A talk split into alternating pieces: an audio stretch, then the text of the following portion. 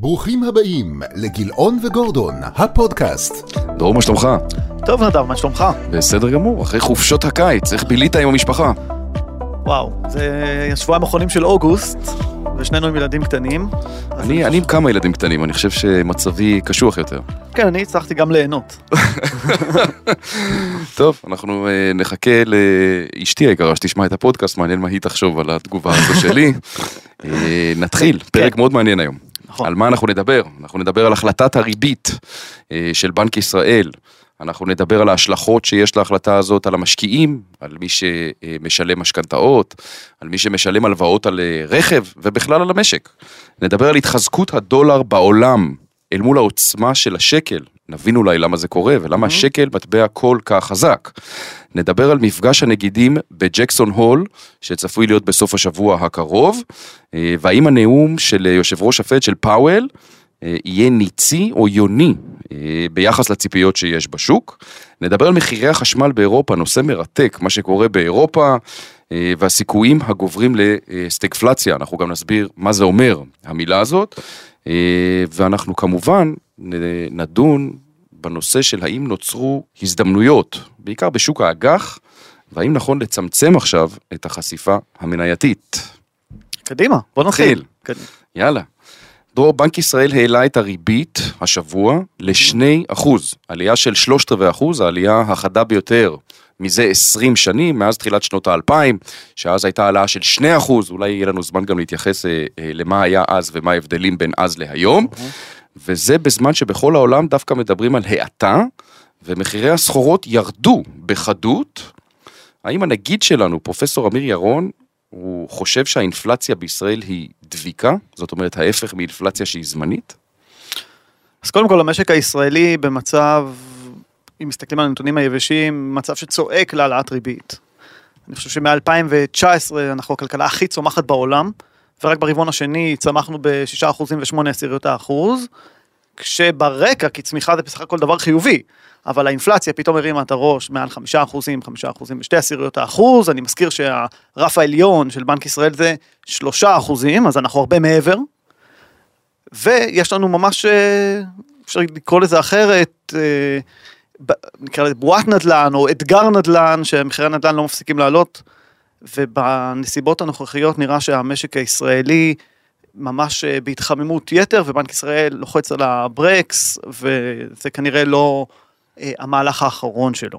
דרור, אני רוצה שנרחיב עוד על כל הנושא של האינפלציה, כי יש כן. פה מצב אה, שהוא שונה, נניח מלפני 20 שנים שהייתה העלאת הריבית החדש שהזכרתי קודם, האינפלציה פה היא בעיקר בצד ההיצע, ולא בצד הביקוש, שיש בעיה בצד ההיצע, ולכן היא מאוד שונה.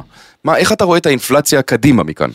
אז קודם כל, אני לא, אני לא בהכרח מקבל את זה שהאינפלציה היא רק אה, מצד ההיצע ולא מצד הביקוש. הצמיחה המהירה של המשק רק מחזקת את העובדה שאנחנו בצמיחה מהירה עם אה, עלייה בצריכה הפרטית.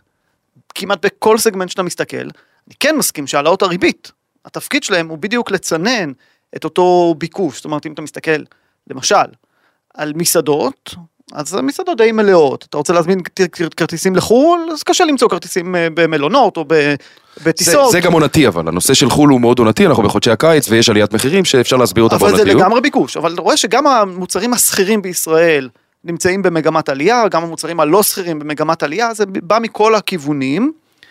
ומה שאני כן חושב שיקרה, שברגע שמעלים את הריבית, זה נורא ממתן חלק לפחות מהביקושים. אחד, מי שרוצה לקנות רכב, אז בשנים האחרונות כמות הרכבים החדשים שעלתה על הכבישים עצומה. בין השאר, כי אנשים אמרו, מה, מה אכפת לי? אני לוקח הלוואה, כן. כמעט ולא משלם עליה ריבית, ואני לא מרגיש ויש לי רכב חדש. ופתאום זה מתחיל להיות מורגש, אז אולי אני אמשוך עוד שנתיים ולא יחליף רכב כל שלוש שנים, אלא כל חמש שנים. אולי אני אשים עוד הון. עצמי כדי לקנות את האוטו, ואז אני אקנה אותו יותר זול, כי אין לי בעצם את ההון העצמי הזה. ואם שמת הון עצמי, ההון העצמי ששכב בבנק והלך להשקעות, עכשיו לא הולך להשקעות. או נותן לך פחות תחושת עושר, כי יש לך פחות אה, כרית ביטחון. שכמובן, אם אנחנו מוסיפים את הדבר הכי משמעותי, שזה הנדלן, אז העלאת הריבית משפיעה, אמורה להש- להשפיע באופן ישיר ודי קטלני על מי שרוצה היום לקחת משכנתה חדשה, ביחס למי שרצה לקחת משכנתה, נגיד, כמה חודשים אחורה, שהריבית הייתה הרבה יותר נמוכה. אני מסכים מאוד, אני עדיין חושב אבל שהנדל"ן, אולי שווה רגע להגיד איך מודדים את זה בכלל במדד, בעקבות, בעקבות המדד האחרון שהיה מעל חמישה אחוז, אז אה, כמובן הגיע גם העלאת הריבית, זה התפקיד של הנגיד, מודדים אותה על ידי אה, השכירות שאנשים משלמים ואיך היא השתנתה. אגב, בסקר עצמו, השכירות שבדקו, אה, היא לא עלתה הרבה, וזה בניגוד למה שאנחנו שומעים נניח ברחוב. כן, אבל... שאנשים אומרים שהם מחפשים עכשיו לשכור, ויש עלייה מאוד מאוד גדולה שעדיין לא מורגשת. לא, צריך לשים לב אבל איך מודדים את זה, כי מודדים רק נכון. את מי שממש מחדש את החוזים בפועל. אז זה בעצם אחוז קטן מסך הכל השוכרים. אני חושב שעשרה אחוז אגב, זה המספר של המחדשים נכון, מתוך הפול ודווקא ששואלים. אלה שחידשו, אז גילו שהעלייה הייתה מאוד מאוד משמעותית. ולכן הממוצע אולי לא משפיע הרבה, אבל ברמה של מי שצריך לחדש חוזה, הוא בבעיה מאוד קשה. ודרך אגב, בנק ישראל, אני לא חושב שהוא מסתכל רק על, אה, על הרכיב של השכירויות שמשפיע לו על המדד, על האינפלציה. הוא בהחלט מסתכל על מצב המשק, הרי הוא גם רוצה לשמור על יציבות מחירים למשל, כן. וגם על, מר, על יציבות המערכת הפיננסית. ומערכת פיננסית עם נדל"ן מנופח, עם אנשים שלוקחים משכנתאות הרבה מעבר ליכולת שלהם, מהמם. זו מערכת פיננסית מסוכנת. ובנק ישראל לא רוצה להגיע לשם, הוא רוצה לעצור את זה לפני. אני חושב גם שכל ה... כל הנתונים תומכים בהעלאת הריבית הזאת, ואולי גם בהעלאות שאנחנו צפויים לראות בהמשך, כי אה, מדינת ישראל כלכלה מאוד צומחת, הנתונים מצוינים. אה, עם שוק עבודה. שוק העבודה, בדיוק, שוק העבודה, אה, שבאמת ברמת תעסוקה מאוד גבוהה, היום חסרים עובדים, לא רק שכולם בתעסוקה, אלא חסרים עדיין עובדים. השכר שהם מקבלים עולה, ואין לו סיבה כרגע לשים אה, רגל על הברקס. אז מכל הטוב הזה, זה קצת אה, מעורר דאגות, אני חושב. קצת, באיזשהו כן. אופן, כי לוחצים לנו על הבלמים. לגמרי. וזה אף פעם לא נעים להיות, אה, להיות, ל, ב, ב, כאילו, זאת אומרת, לנהל משק בית, או להיות משקיע, כשבא בנק מרכזי ואומר, חבר'ה, תירגעו. אה, אני חושב ש... קודם כל זה שהריבית עלתה, ותמשיך לעלות, זה בהגדרה מייצר אלטרנטיבות, אלטר- אלטרנטיבות לכסף. זאת אומרת, היום אתה מדבר על 2% ריבית, הריבית עוד תמשיך לעלות, זה מצב אחר מאשר יש לך 0% ריבית. אז קודם כל, החדשות הטובות, מי שיש לו כסף במזומן, סתם בבנק ומתוך הרגל הוא לא עושה איתו כלום, אין שום סיבה שלא יעשה איתו משהו היום. פיקדון, פיקדון, אגרות חוב, קרן כספית, אה, קרן כל אחד כספית. וכן.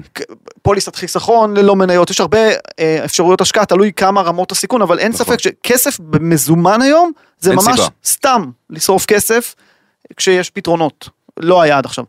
הצד השני של זה, שכסף שעד היום אה, אנשים אמרו, אוקיי, אני חייב להשקיע כי אחרת הכסף לא עובד בכלל, פתאום נהייתה אלטרנטיבה. והיום אנחנו מדברים על אגרות חוב שיכולות לתת מעל 4 אחוזים, אה, לא בסיכון מאוד גבוה, כן סיכון מסוים אבל לא מאוד גבוה, נגיד אזור ה-A, כן. 4 אחוזים אפילו קצת יותר, ופסיק 2 או משהו כזה.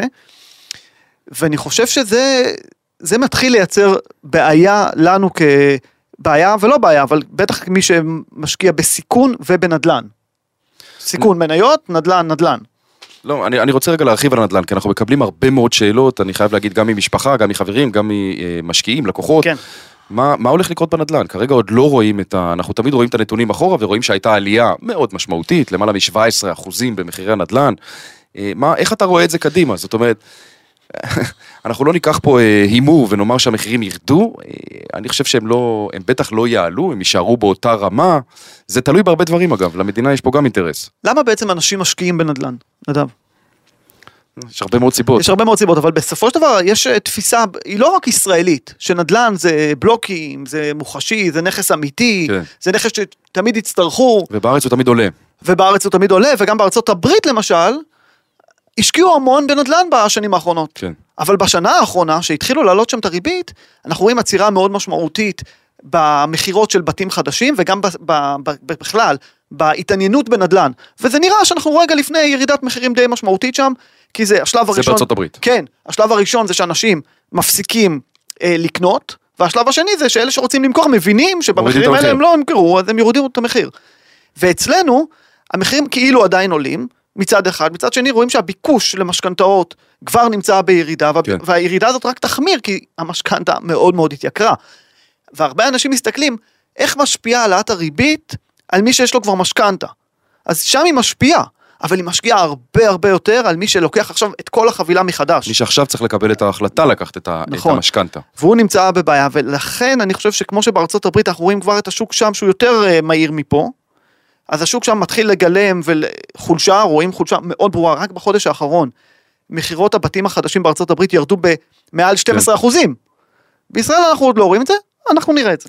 אני חושב שצריך להגיד כאן שזה גם תלוי מאוד בצד ההיצע שיהיה והתחלות הבנייה שמאוד מאוד משמעותיות ואנחנו מכירים את זה מהעבר אה, במדינת ישראל. אם יהיו הרבה מאוד התחלות בנייה והממשלה תעודד את זה, אה, אז באמת יכול להיות שאנחנו נראה את המחירים מתייצבים ואפילו אולי יורדים, זה במידה וההתחלות בנייה ימשיכו. כן, מצד אבל- שני יכולים להיות יזמים שיגידו רגע אנחנו נכנסים פה אולי לאיזשהו ביטון, יש פה איזושהי חוסר ודאות.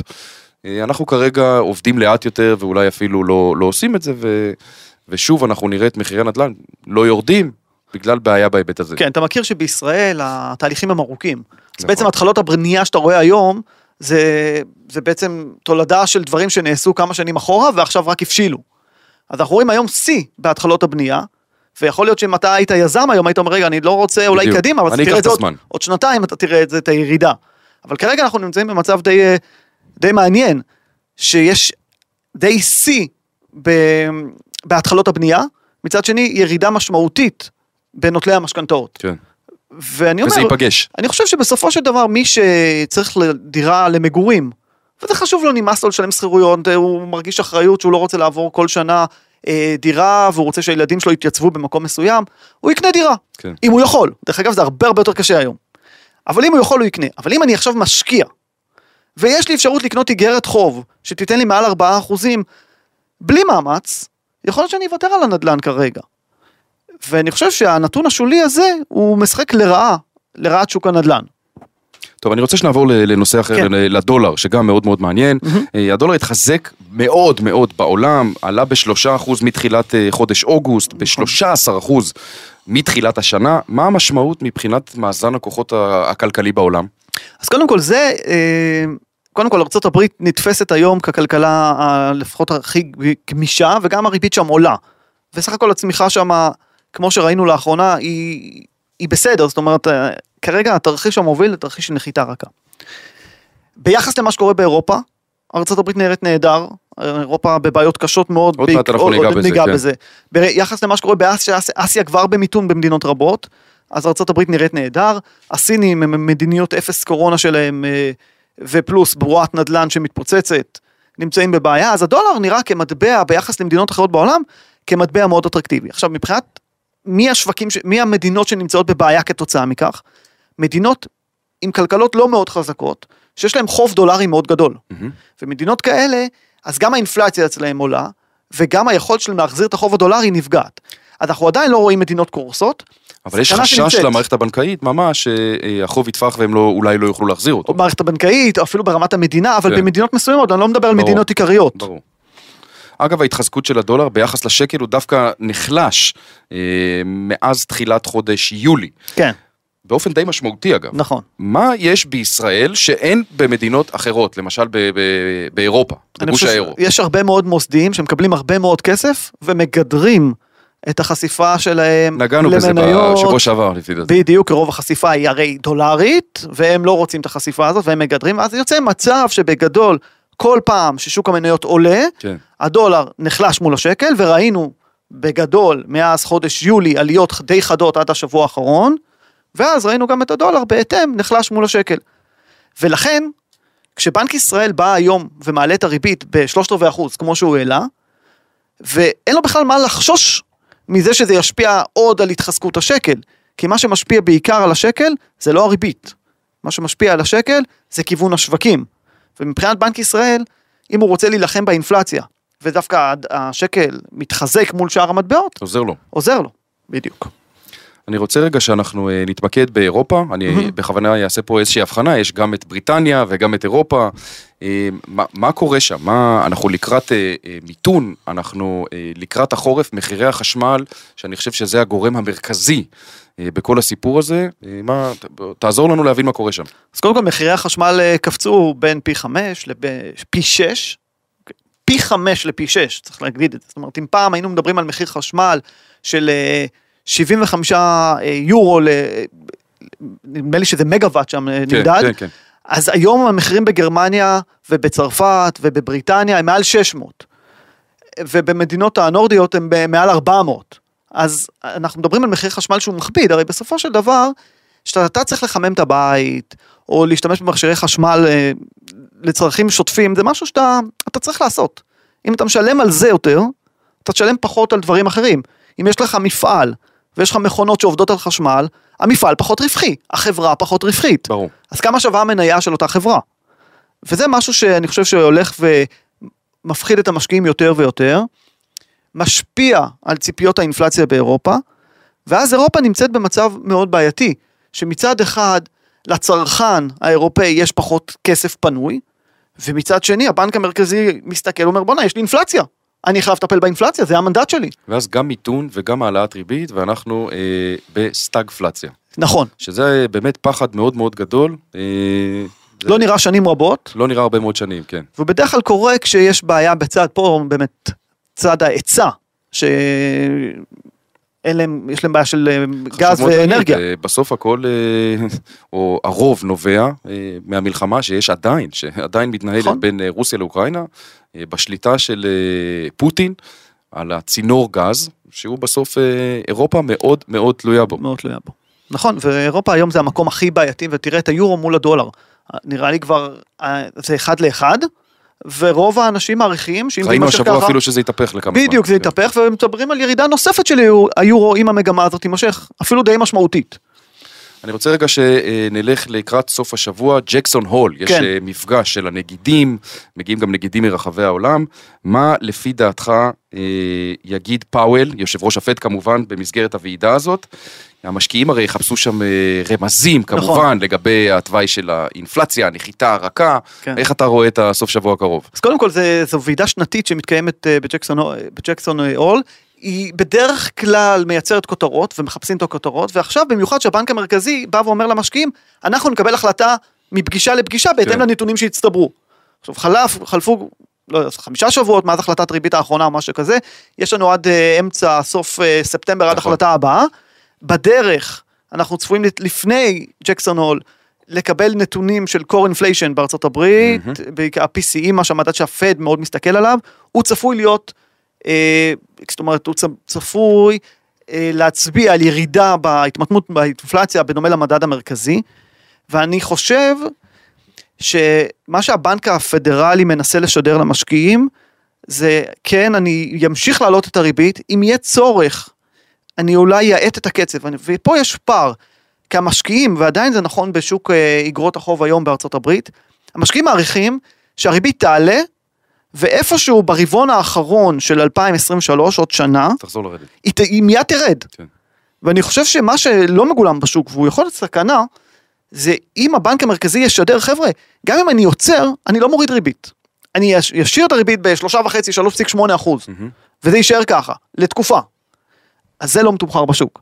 ו- ואני חושב שהתפקיד של פאוול ביום, אה, ביום שישי, זה לשדר למשקיעים, א', אני עדיין ניצי, אני עדיין הולך לעלות אה, ריבית, עוד לא הגענו למקום שאני מפסיק, אבל אני מסתכל, ואם אני אראה האטה, אז אני אה, אולי אשקול להאט את הקצב. עכשיו, מה, מה אני הכי חושש ממנו? אני חושש שהתרחיש של נחיתה רכה, מהמם. הוא תרחיש שכולם חושבים שהוא תרחיש טוב, אבל יכול להיות שנחיתה רכה תלוי את מי אתה שואל. כי בוא, אה, תאר לעצמך את המצב הבא.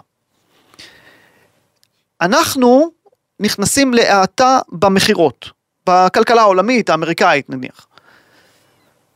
וכתוצאה מכך, אנחנו מרוויחים פחות. פעם, הדבר הראשון שהחברות האמריקאיות היו עושות, הן היו מפטרות עובדים. היום, אחרי שהם התאמצו כל כך לאתר עובדים ולהכשיר אותם מתקופת הקורונה, הם כנראה לא ימהרו לוותר על העובדים שלהם כל כך מהר. למדו את השיעור. למדו את השיעור. המשמעות היא פגיעה יותר משמעותית ברווחי החברות, חברות, בזמן שהאבטלה נשארת נמוכה. מבחינת הפד, הוא יגיד אין לי בעיה, אין לי פה איזה מיתון, יש לי שוק עבודה עדיין מתוח. מהמם. מבחינת המניות, יראו פגיעה ברווח למניה. הרווחיות של החברות. ואז שוק המניות יחטוף, יכול לחטוף מכה למטה, הפד לא ילך למדיניות מרחיבה כמו בעבר, כי הוא יגיד הכל בסדר. ואנחנו נהיה בתרחיש שהוא כאילו מעניין. התרחיש הכי טוב, אבל הוא לא בהכרח הכי טוב. מעניין, הצלחת למצוא רע גם בתרחיש הטוב שכולם אה, אה, מייחלים לו.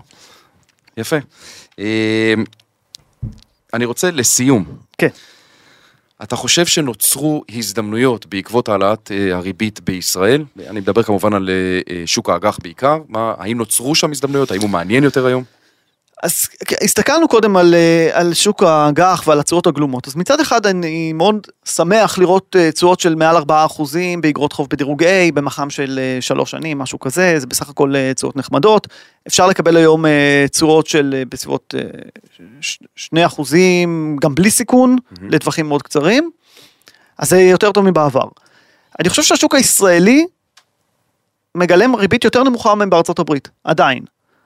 מצד אחד. מצד שני, זה, זה לא כל כך מסתדר לי עם העובדה שאנחנו צומחים יותר מהר מהאמריקאים, שוק העבודה פה מאוד מתוח, הנדל"ן עדיין בתהליך אה, שהמחירים עוד עולים, זאת אומרת כל מה שאנחנו דיברנו, יכול להיות שזה נכון, יקרה, נכון. יכול להיות שבשורה התחתונה המחירים עדיין עולים, ולכן אה, יש פה עוד מקום להפתעות כלפי מעלה בריבית.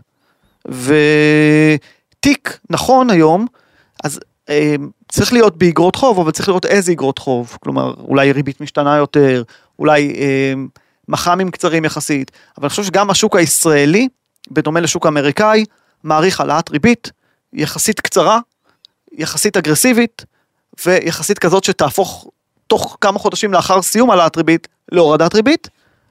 אני לא בטוח שכרגע יש לנו מספיק כלים לדעת אם זה יקרה או לא. התשובות מצויות באינפלציה. האם האינפלציה תישאר כזאת של מעל 3-4 אחוזים כאינפלציה ממוצעת? מהמם. היום היא- נגיד האינפלציה הבסיסית היא בסביבות 5 אחוזים. אנחנו מעריכים שהיא תרד, אבל השאלה לכמה היא תרד. אם היא תרד באמת לטווח, ומתי היא תרד? ומתי היא תרד. וזה באמת נכון, כי אם אנחנו נעשה fast forward לסוף שנה, רבעון ראשון, כאילו הריבית תגיע לאן שהשוק מעריך היום, כן, אבל האינפלציה עדיין תישאר מעל 4 הוא אחוזים, יצטרך לעלות עוד. או להעלות אותה עוד, או ממש לשדר למשקיעים, חבר'ה, אני לא הולך להוריד ריבית בקרוב. וגם זה לא מתומחר בשוק. מעניין. טוב, אה, משהו להוסיף? שאני יכול, אני, כרגיל, כל מה שאנחנו אומרים עכשיו הוא מאוד מאוד חשוב. יש הרבה אפשרויות, אה, יש תרחישים שדיברנו עליהם, תרחישים שיעשו רע לשוק המניות, יש תרחישים שיעשו טוב לשוק המניות. ראינו בתקופה מאוד קצרה ששוק ההון עולה מאוד מאוד בחדות. 13 אחוזים בערך בחודש וקצת, זה כן, היה ממש... חודש עד- וחצי, מתחילת כן, יולי. נכון. ולכן אני תמיד מקפיד להגיד, זה טוב שאתם אוספים אה, השכלה פיננסית, זה מאוד מאוד חשוב להיות בעניינים, אבל בסוף בהתנהלות של השקעות, צריך להבין שגם אם יהיה מיתון וגם אם השוק ירד ועכשיו אנחנו חודש מסוים נקבל בראש, אחר כך לאורך זמן השווקים עולים. ולא לעשות הרבה שינויים, זה הדבר הכי חשוב. תיק מאוזן, אי נכון. אפשר לתזמן את השוק, תיק מאוזן שמתאים לצרכים. בדיוק. אה, זה באמת אה, הדבר החשוב ביותר. אה, אני כן רוצה להגיד ככה משהו לפני סיום, כי אנחנו מקבלים הרבה מאוד תגובות על, הפודקאסט, חיוביות, ותודה רבה על זה. אלה באמת ה-20 דקות השבועיות שנותנות לאנשים את ההבנה שהם צריכים ורוצים לשמוע, ואנחנו נמשיך להיות כאן בכל שבוע, ולעדכן אתכם בדברים הכי מעניינים. דרור, הכי המון המון תודה. תודה נדב. ניפגש בשבוע הבא. ניפגש בשבוע הבא.